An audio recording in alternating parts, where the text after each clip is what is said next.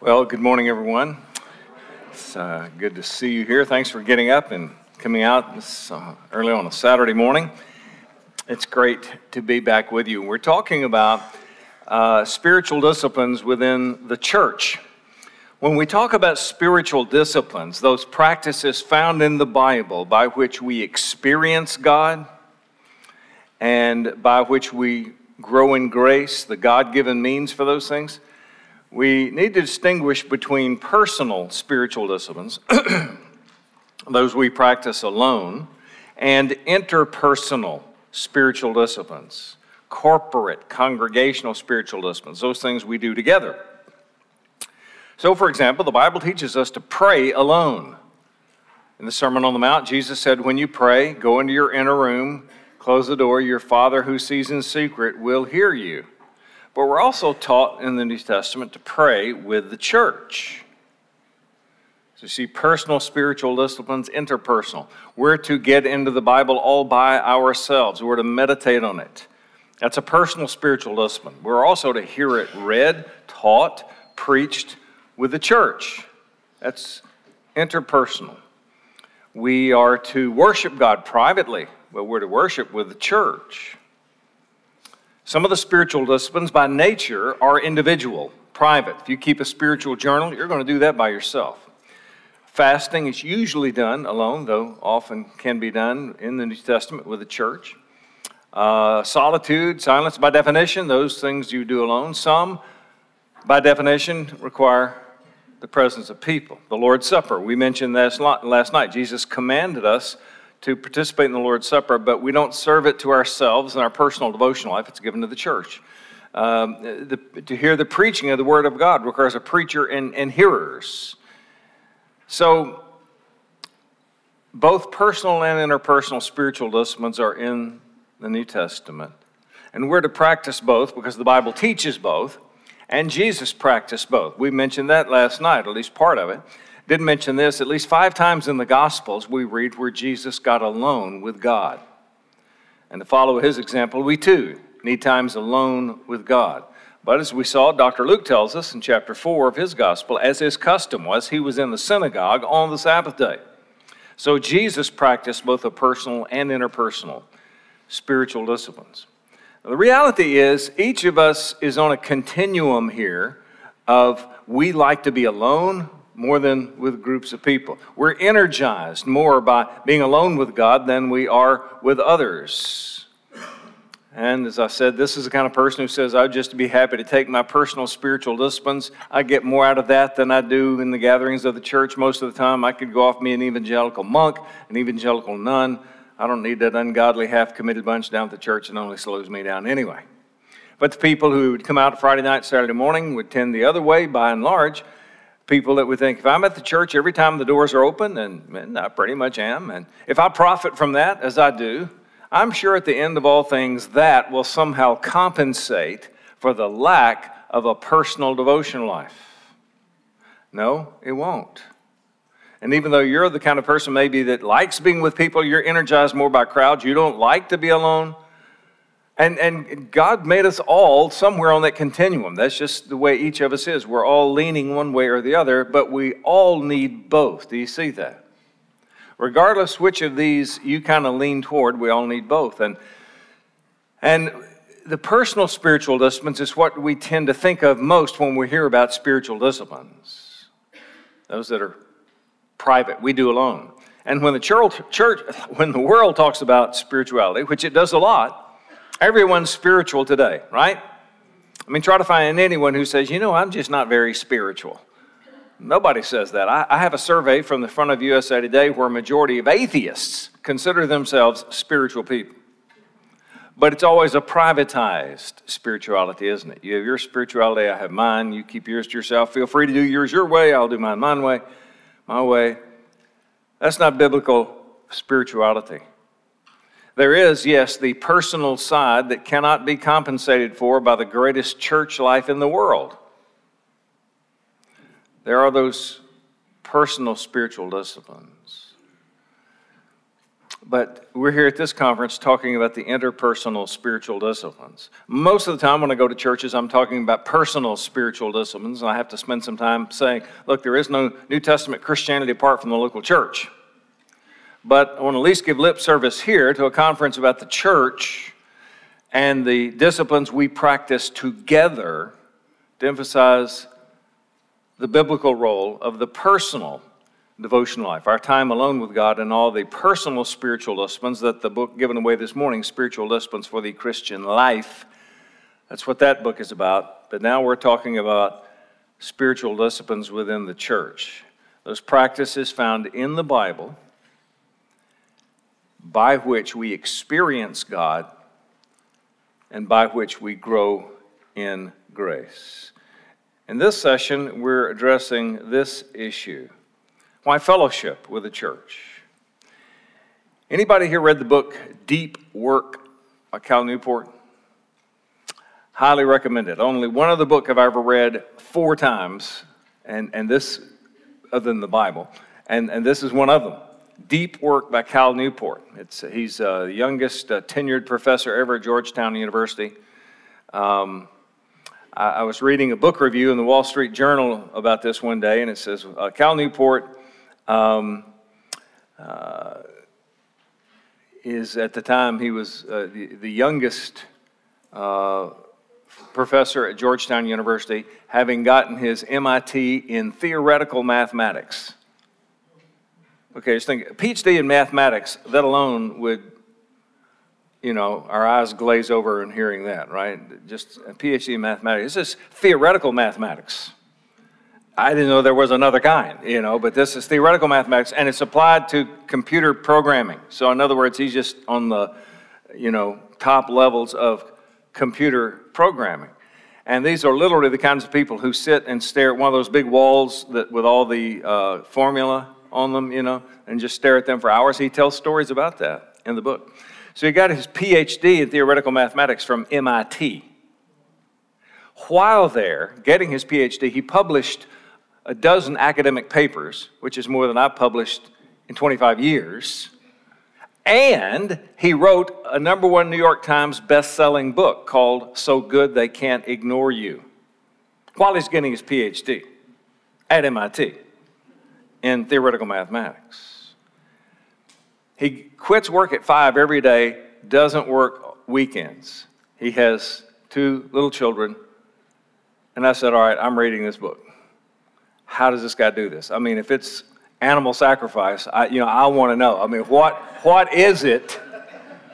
What, there's some secret here, and I, I'm not even close to it. What is it? So anyway, I've read that book four times. I highly recommend it, not only for just personal productivity, uh, but the book Deep Work. For me, meditation on Scripture is the deep work in the Christian life, and I'm, I'm hoping to write my next book on that. And so Fascinating book. Well, when his newest book came out this spring called Digital Minimalism, uh, by the way, he's, not, he's on no social media. Um, I wanted to read the book. Well, I just finished my, my second reading of the book, and it's, it's fascinating, very helpful. It's not as good as deep work in my, in my view. But um, in digital minimalism, he, he points out several important things. One is a, a, a, solitude deprivation that's, that's very common, which is an unexpected consequence of social media. And yet, another unexpected consequence that's, that's sort of on the other side of that is the rise of loneliness. And there are a lot of reports being circulated today by people in those fields that the, the greatest mental illness challenge, or however you want to phrase the term, the, the biggest issue that people will go to psychologists and therapists and counselors about is no longer depression, believe it or not, but loneliness. Loneliness at record levels, especially among teenagers, younger people, while at the same time unparalleled levels of social media access. Who does who has the most social media involvement? Teenagers, right? So it, it's it's a it's a very interesting look at technology by a guy who's, uh, you know, the youngest tenured track professor ever at Georgetown University who deals in technology and computer programming. So the whole thing's just fascinating. So, incidentally, let me say for our young people, uh, teens, 20s, I mean, this, what I'm talking about today is especially for you. But it, it has great application for all of us. This is a subject that, that I spend two weeks on in my one of my classes at the seminary, and that I get the most feedback from, uh, from, from the students. So, this is uh, one of the most timely subjects in our culture right now and in our church as well. And I believe that God made us with a craving for what the world calls community. When I talk about fellowship today, that, that is the Christian reflection of, of a built in need the world calls community. And you know why that we're that way? It's because all of us, even lost people, are made in the image of God. And in the triune Godhead, there are relationships the Father, the Son, the Spirit, relationships in that way. And we reflect that. The world reflects it in terms of community. People have never been more busy. People have never been more isolated, despite the connections of social media. And some of the cultural ways you see this reflected is anybody who has even approximately the same amount or color of hair as I do remembers when there were no Starbucks. There, was, there, were, there wasn't the proliferation of coffee shops.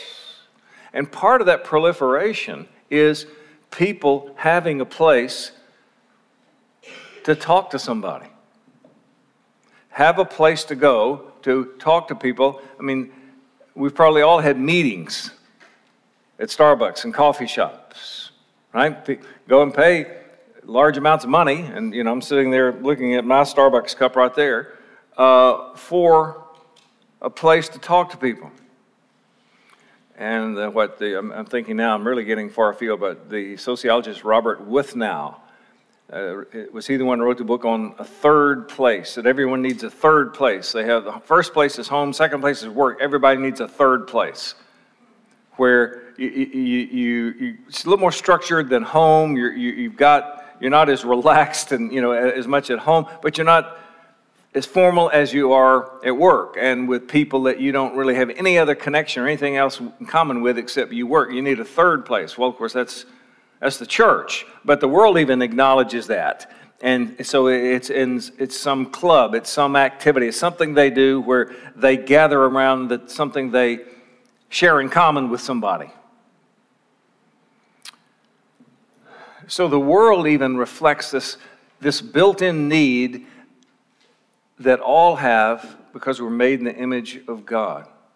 So there's this craving for what the world calls community. In spite of that, because of social media, which appears to connect us more, in one sense, those are connections, they're not conversations, as Cal Newport describes.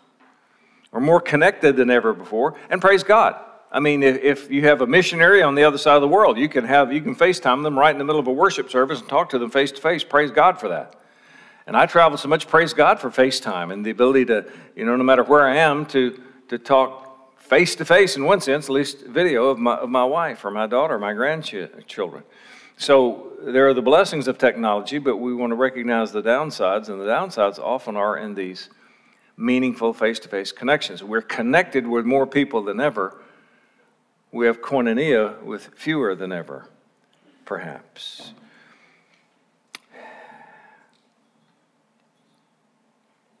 But there's an, an, intimacy in a believing community that we see described most clearly in the first description of life in the early church. Acts 2:42, a passage you know well, they were continually continually devoting themselves to four things: the apostles' teaching.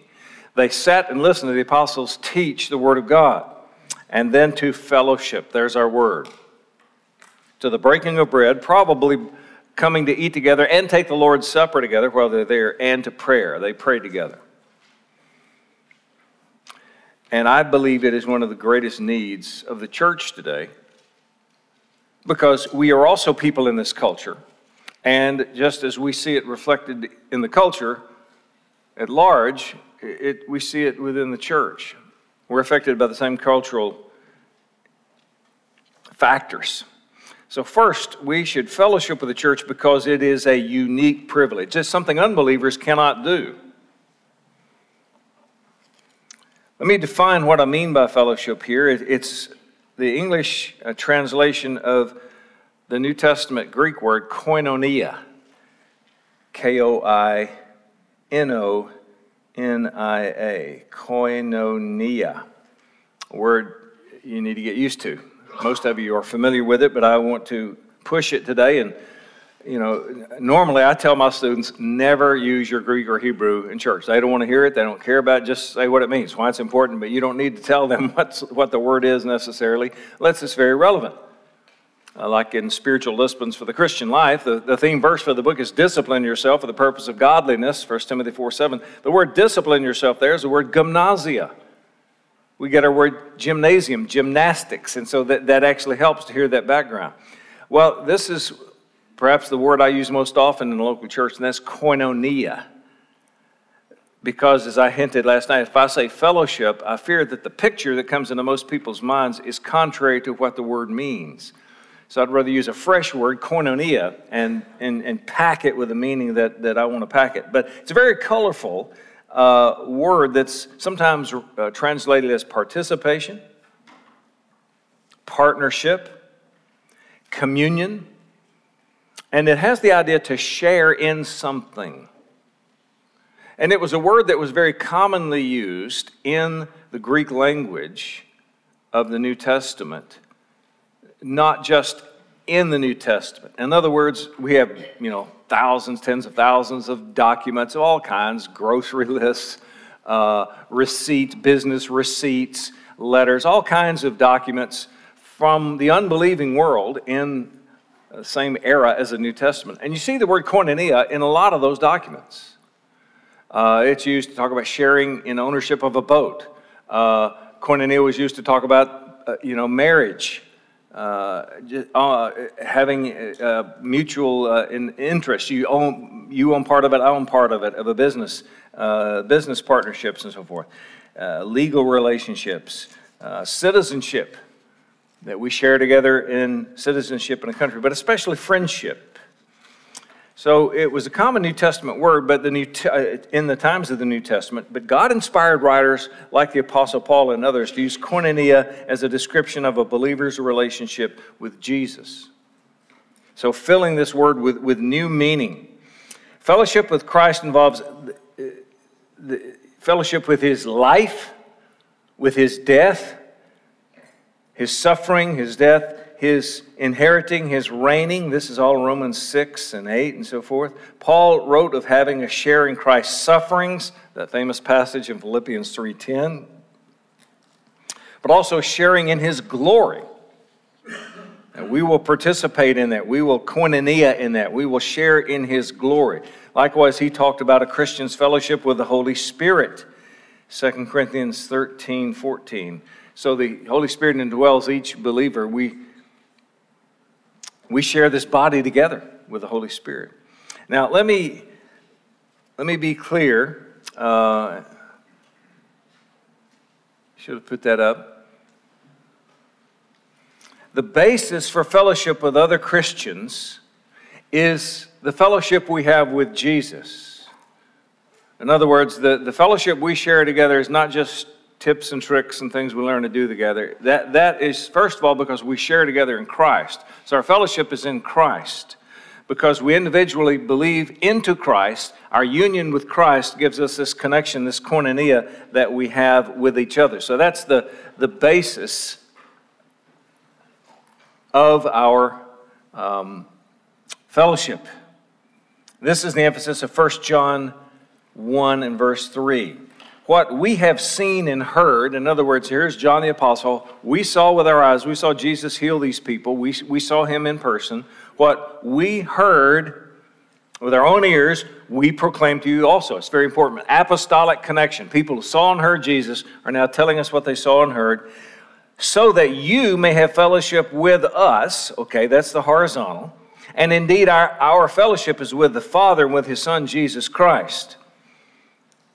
So on this earth, we have this horizontal connection, but it's because we have this vertical connection through Jesus. So you see kind of a triangle there. So, this supernatural quality of the relationship we have with Jesus is the basis of what we share together in Christ. And commenting uh, on this uh, on this passage, John MacArthur wrote, Anybody in fellowship with Jesus Christ is also in fellowship with anybody else in fellowship with Jesus Christ. This is our common ground. It is not social, it's not economic, intellectual, cosmetic, or anything else superficial. Our common ground, he emphasizes, is that which is pulsing through the life of every Christian, the heartbeat of God. Our common ground is that we possess a common eternal life and are children in the same family. So it's this vibrant, this, this vigorous word koinonia the Bible uses when it describes the spiritual bond I have with you, and you have with Pastor Ken, and he has with you, and all of us with each other. Together, we participate in the life and the death and the resurrection of Jesus. We have communion in eternal life. We're partners in a great commission and the work of the kingdom of God, and we share a common gift, which is the indwelling of the Holy Spirit.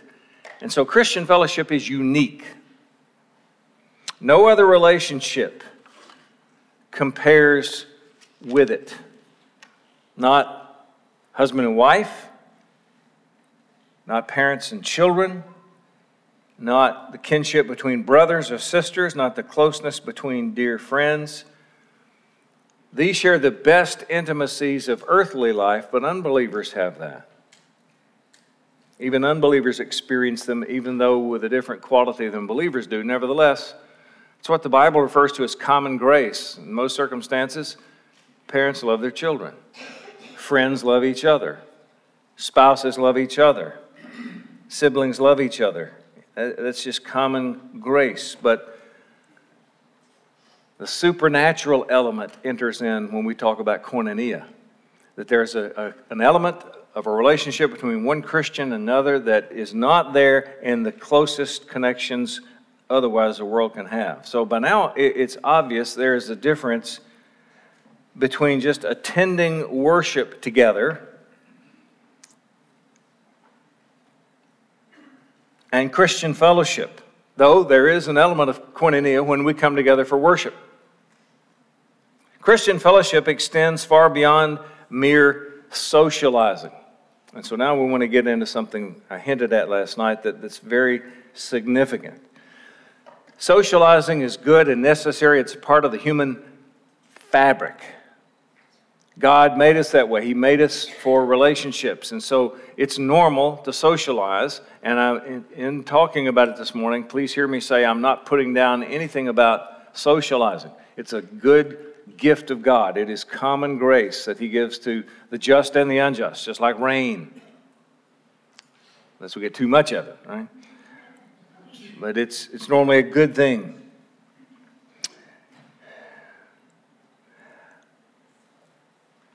But it's crucial to understand the distinction between socializing and fellowship. And I mention that because when I say fellowship, I think the picture that comes to mind is normally socializing, and that's short of koinonia. And I believe we, we experience koinonia much less than we think, even in these walls. Let me illustrate visually what I mean. You have, this is an aerial view here of concentric circles. The outer circle is socializing, and socializing within that is koinonia. You don't have koinonia unless you're socializing in a social context. You got to be with other people. But you can have the outer circle socializing even between two believers and not enter into koinonia. Socializing is talking about news, weather, sports, work, family, politics. And there's nothing wrong with that. Good, healthy, and normal. The godliest Christians do a lot of that. But koinonia is talking about God and the things of God.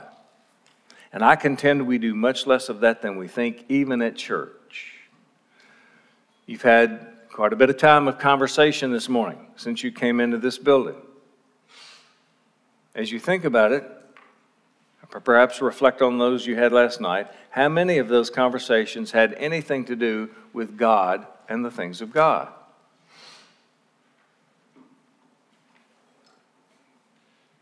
My guess is some of you would, many of you would have to say, I, I don't remember any actually. And that's pretty typical. This is why we need to think of koinonia as a discipline, an intentional thing that I argue is needed as much as ever before. But I just want to highlight the fact that even at church, when surrounded with other believers, we can leave having never had fellowship in the sense of talking about God and the things of God. And that's not good. That's, that's like coming to a church with great people but not hearing the word preached. Right? It's, it's good to be there. It's beneficial. You were glad. You, had, you enjoyed being with people, but you missed something if you didn't hear the word preached. And we miss something if we don't experience koinonia. Back to Acts 2.42, apostles' doctrine, fellowship, breaking of bread, and prayer. Without koinonia, we miss an important element of the Christian life. And I want to say, I think it's become so common we don't even know that we've missed it. Just like people who've never been in a church very much where the word was preached, they don't know what they're missing. You do. If you go to a church and the word is not preached, you're, you know, you just, you feel it. Your soul draws up and you get, you're hungry. And, you know, this is not what it's supposed to be. I'm missing hearing the word. And if people have become accustomed to not experiencing koinonia, and my contention is that's, that's quite common, we don't know what we're missing. We don't long for it as much because we don't, we haven't had it.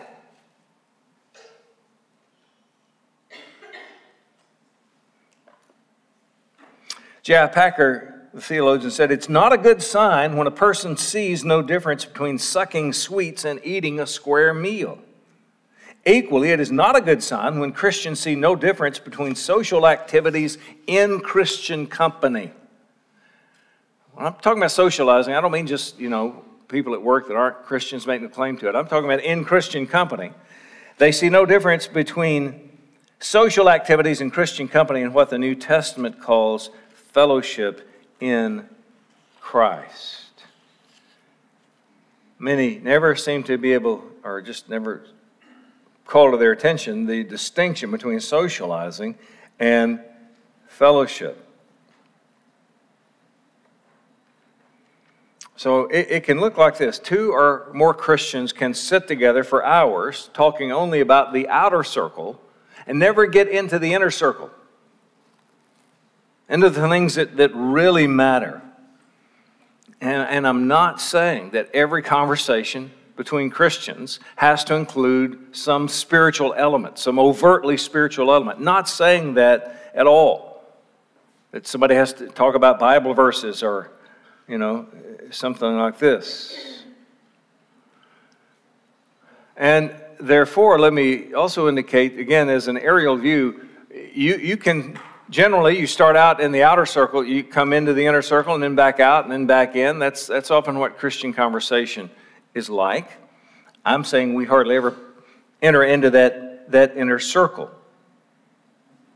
Talking about things at a heart level and without personal interaction about the, the mutual interests in the things of god and problems in life as addressed from the biblical perspective. And our, our our spiritual lives are impoverished without it.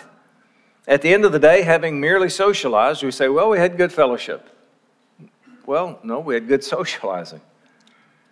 Only Christians have the opportunity for the rich banquet of fellowship, but too often we settle for the fast food of socializing we have something that we share together in the life and the resurrection of Jesus and His Holy Spirit that, that the world doesn't even dream of.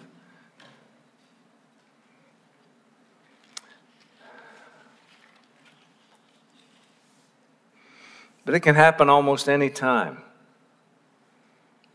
Anytime you meet together with a, another believer, uh, It can be while you're serving together, while we are working in the workplace together. It can be sharing a meal together. It can be in praying together. It just it, it permeates almost any activity or can whenever two Christians are are together. I saw an example of this some time back when I was leading a retreat. Uh, I was at a conference at a church in California, and on Saturday I just had a gathering with the men, and so I'd spoken and entered into a time of uh, you know the snacks uh, during a break time, and there were about nine or ten guys standing around in a circle. So I'm having my coffee and eating whatever it was, kind of moseyed over, just sort of eavesdrop, wondering what these guys were were talking about. And I heard a guy say, "Well, the doctrine of election really opened up to me when I read Romans 9." Wow, this is interesting they weren't talking about work or football. They were talking about Bible and theology. And as I listened, they talked about family worship. They talked about uh, the value and methods of keeping a journal. They mentioned the cross. They talked about prayer, how to take notes in a sermon.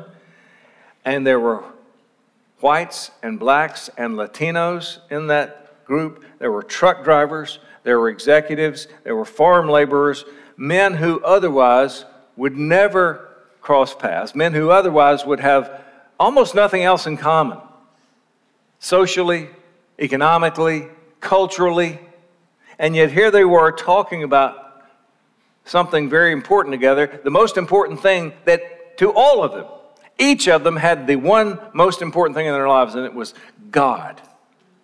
And so they wanted to talk about the most important things in their lives, and they were unified by that despite the tremendous number of differences they had in so many other areas. It's a wonderful, wonderful privilege. One of my favorite writers is a retired Scottish minister named Maurice Roberts. He said, Fellowship between Christians is the gift of God. It is a true means of grace. Christians are spiritual people and they feel comparatively isolated in this world. Amen to that, right? But God gives them this compensation that the fellowship they enjoy with like minded brethren and sisters is marvelously therapeutic and sweet. God intends for all of us to experience this. And the reservoir where that that exists, where we may drink the refreshing waters of His Spirit, is in the local church.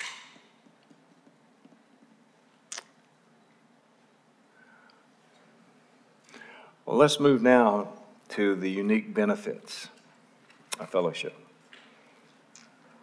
When you fellowship with the church, you experience the grace of God in ways you can't otherwise. Did you know that? Through koinonia, you experience the grace of God in ways you otherwise could not. Um, let's actually put our eyeballs on Acts 242 because I, I want to ask you to make an observation here. Again, this is chapter 2. Of course, you know, it's day of Pentecost. This is describing life in the local church shortly after Pentecost, the first description of the activities of the church. And so they were continually devoting themselves. There were four things the apostles' doctrine. So they sat and listened to the apostles teach the word of God. And fellowship, koinonia, to the breaking of bread, as I described, probably gatherings where they took the Lord's Supper and they ate together, and to prayer. Now, there are four things there. How many of them are to some degree interactive?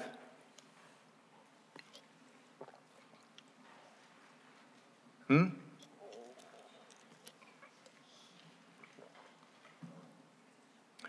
You're not being very interactive right now. No? Three. The first one was what I'll call a sit and listen meeting. They sat and listened to the apostles teach the Word of God. The apostolic doctrine. Revelation of God went forth from one called and set aside to do that, who'd been prepared by Jesus to do that, and uh, so that person set forth the Word of God. People sat and listened to the apostles' doctrine. That's foundational. That's first and foremost. That gives quality control to everything else. That, that sets the trajectory for everything else. That tells us what everything else should be. But that wasn't all they did. The other three were to some degree interactive. Koinonia, by definition, is interactive. Eating together is interactive, right? Eating together, they took the Lord's Supper, that's interactive. And they prayed together. That's interactive. They weren't sitting in a room with their backs to each other praying alone, they were praying for each other or praying together. So, again, summarize that. Church, uh, the four activities, three of them were to some degree interactive.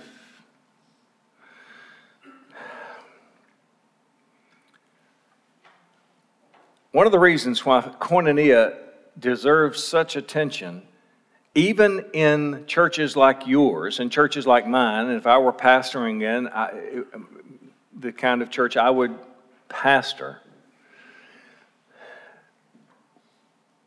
the great danger is a lack of the interactive, especially a lack of koinonia. Why is that so? Well, we have fewer church meetings today than we used to, by and large, right? At least when I was growing up. People are busier than ever. And so, a rightly motivated pastor, like your pastor, like God willing I would be, says, you know what? Fewer and fewer church meetings. Well, if we're only going to be able to do one thing and do it well, I'll tell you what we're going to do, and that's preach and teach the Word of God. And that's right. And that was first on the list here the Apostles' Doctrine. But those who value preaching and teaching the most not only the preachers and teachers, but those who value churches like you, where this is the priority. The problem is, church can become only sit and listen meetings. That's not New Testament Christianity. Now again, that's foundational, it's first and foremost, and that's what I'm going to talk about tomorrow, God willing. But that wasn't the exclusive life of the local church. Three of the four activities were to some degree interactive. And the one right after the Apostles' Doctrine was Koinonia, where the people of God talked together about God and the things of God. And that's why I think this may be the greatest need in most of the healthiest churches. Most of the churches, like yours and like the church I pastored and the church I'm a part of now, is people talking together about God and the things of God. And so this is where as we're going to see in the second hour, that passage from last night, Hebrews 10 24 and 25, where the writer says, Consider. And you see that the response is that this is where we start stroking our chins. Consider how to stimulate one another to love and good deeds. What's that? Real Christianity. What's the chief mark of a Christian, Jesus said? Love by this all men will know you're my disciples if you love one another and good deeds. We were predestined for good deeds, Ephesians 2 8 and 9 says, right, which God ordained that we should walk in them. Live out our faith. Book of James. So love and good deeds. Be real Christians. Consider how to stimulate one another to be real Christians, the heart of which is love and good deeds. Okay? Consider how to stimulate one another, loving good deeds, comma, not forsaking the assembling of yourselves together. That was our emphasis last night. This is a habit of some, but encouraging one another. And all the more as you see that you're drawing near. In, in that list of one another's that we sometimes talk about in the New Testament, love one another and so forth, all those one another's, here are two of them right here in this passage.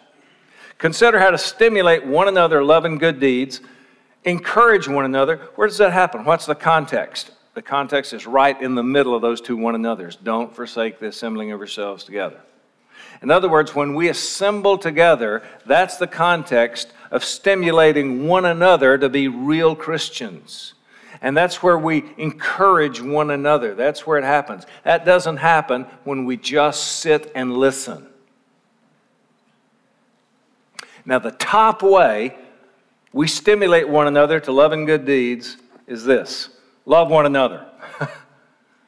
God says, love one another. That's what the Bible says. I'm teaching you. Love one another. This is what Jesus said. You need to know that. Love one another. So go do it. Obey it. That's the most important way. We stimulate love and good deeds. But that is not the only way. We are to stimulate one another to love and good deeds. And where does that happen? When we meet together.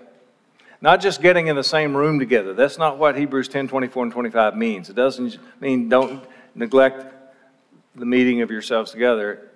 It doesn't mean just make sure you show up at church. No, there, we meet together in certain ways whereby certain things happen. And one of those kinds of meetings that, that where things happen is koinonia.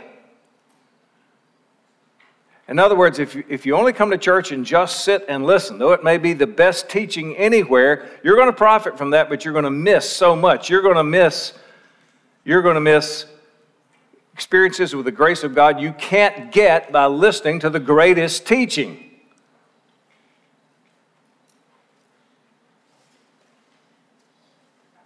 Let that sink in. You can go to the church that has the very best preaching and teaching in the world. There are still experiences with the grace of God you won't get that way. There are things you get only through koinonia. There are things we get only through eating and, and taking the Lord's Supper together. There's, there are things that we get from praying together we don't get from preaching.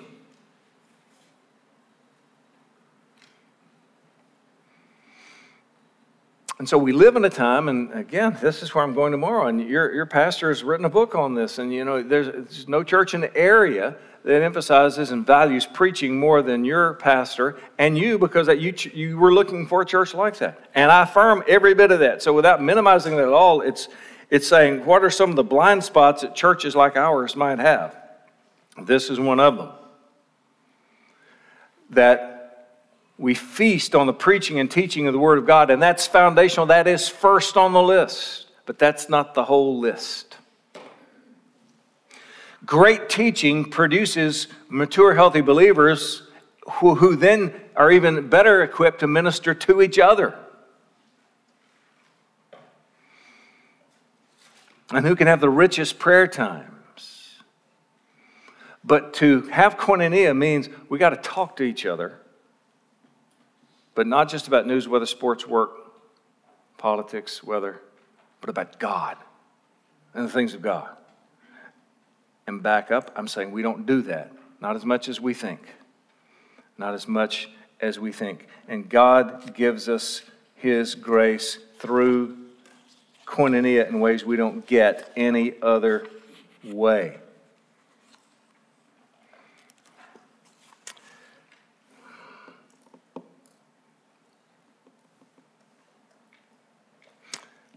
Do at least one more here.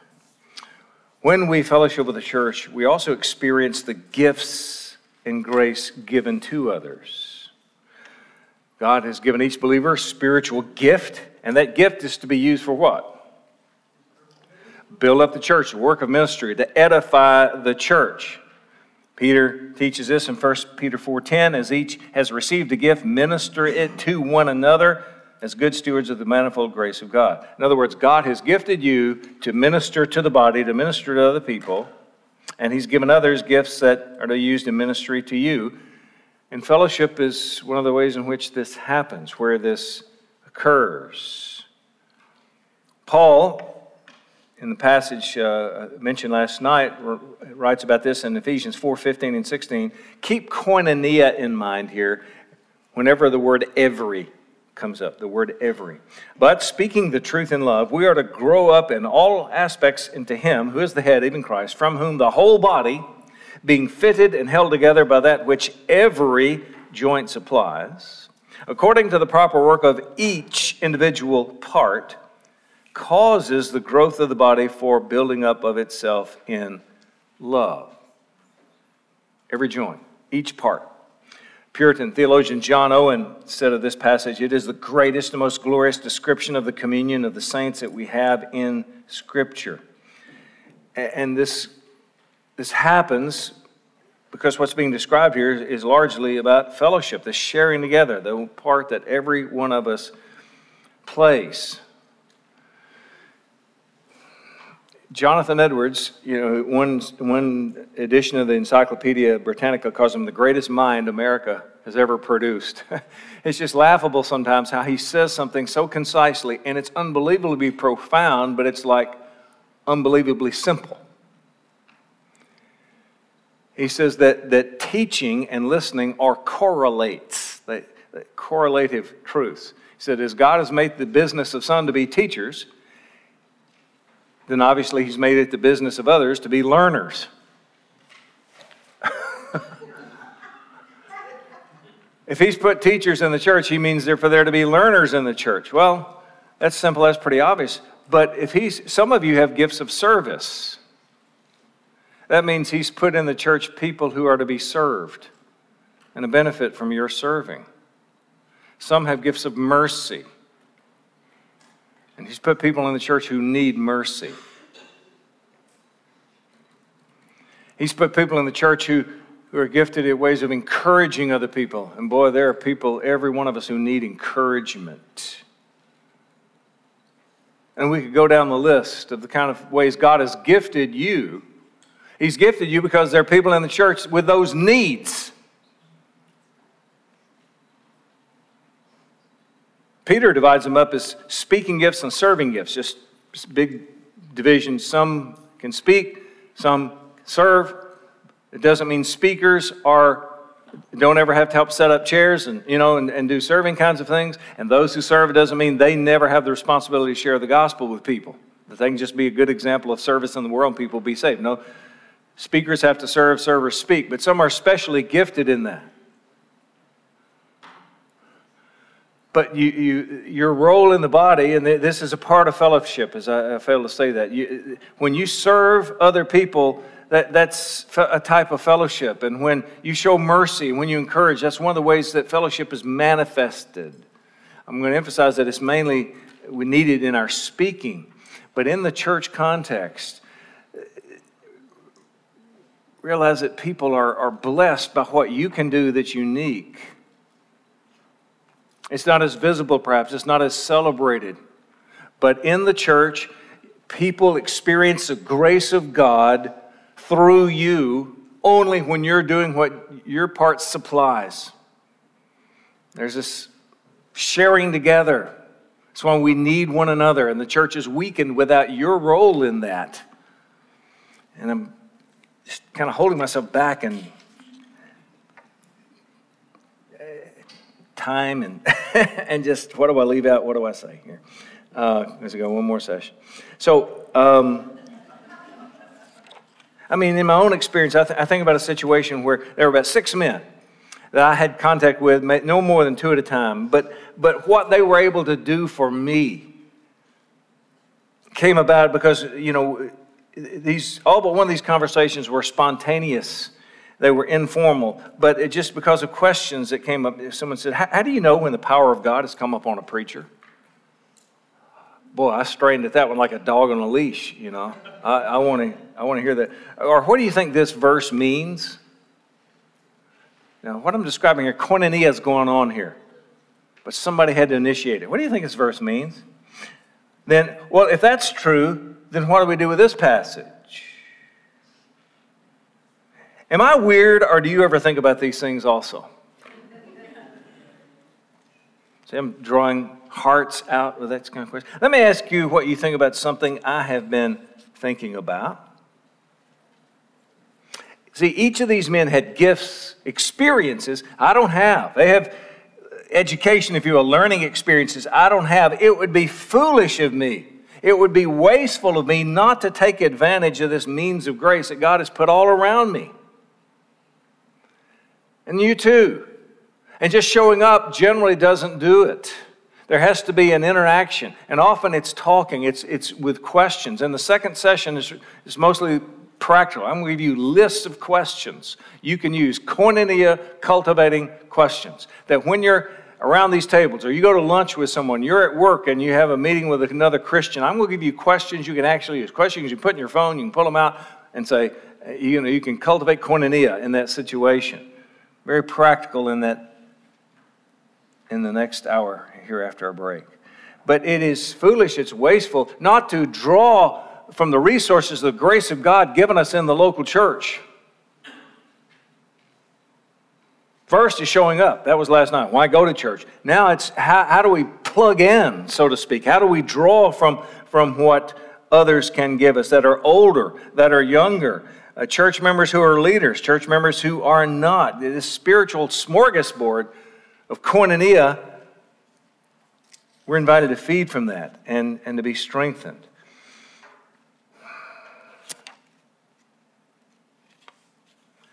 Um, I'll do one more, it's shorter, then we'll take a break.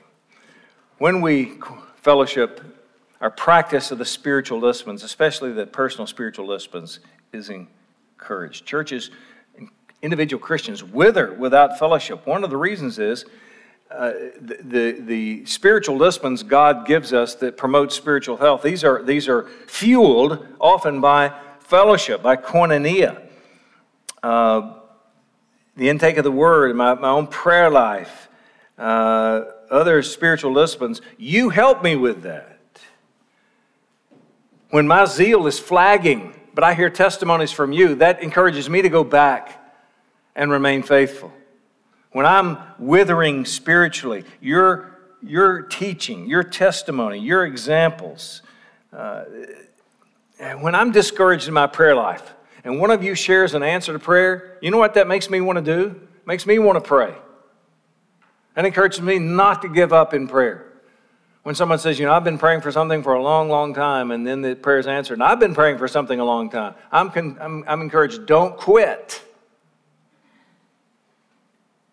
When someone is shares the overflow of reading a meaningful Christian book, well, that makes me want to say, all right, look, I, you know, I've been saying I was too busy. Now I, I, need to, I need to go back and, and pick, pick up that book that I laid down and haven't read in a while. Fellowship stimulates good spiritual habits.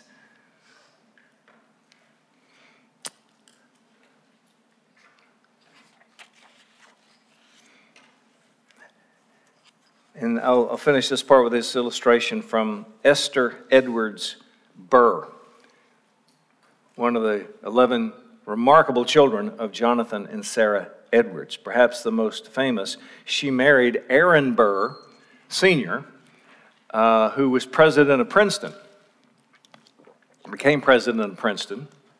He would die and be succeeded by Jonathan Edwards, who was his father in law. Uh, Edwards took smallpox, smallpox inoculation, reacted to that, died six weeks into the presidency of Princeton University. What might have happened had he been there for a long time?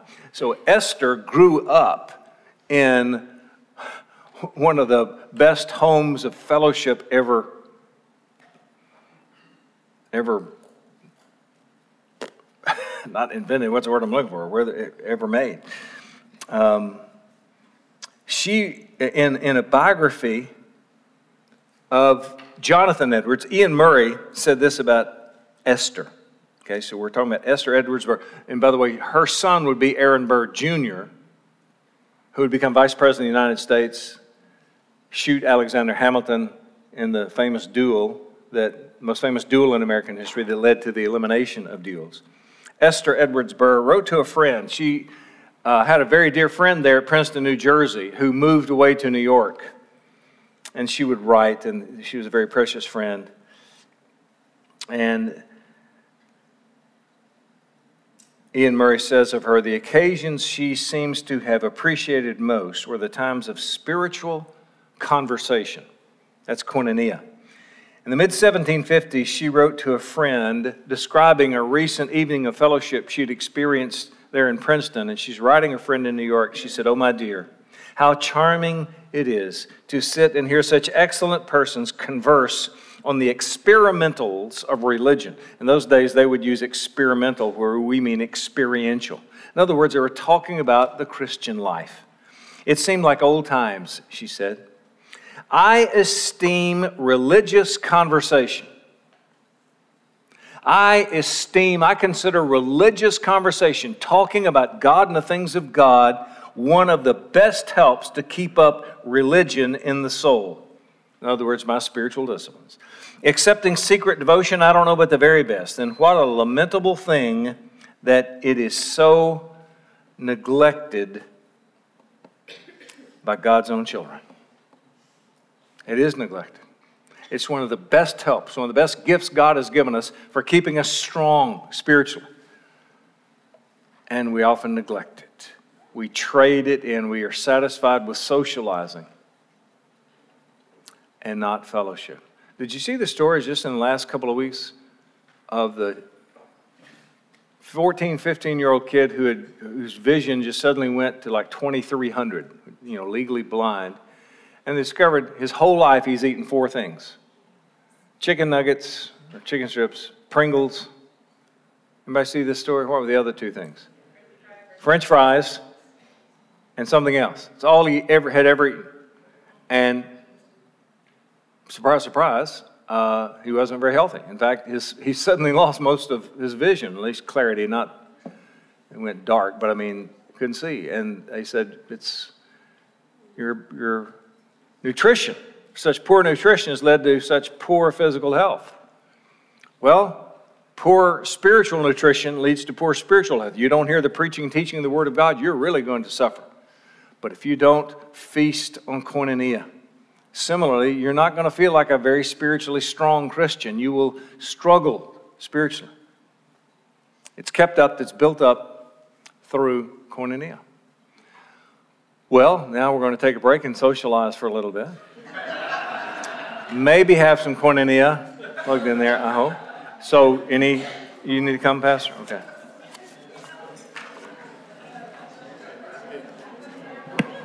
Hey, before you run out, uh, let me just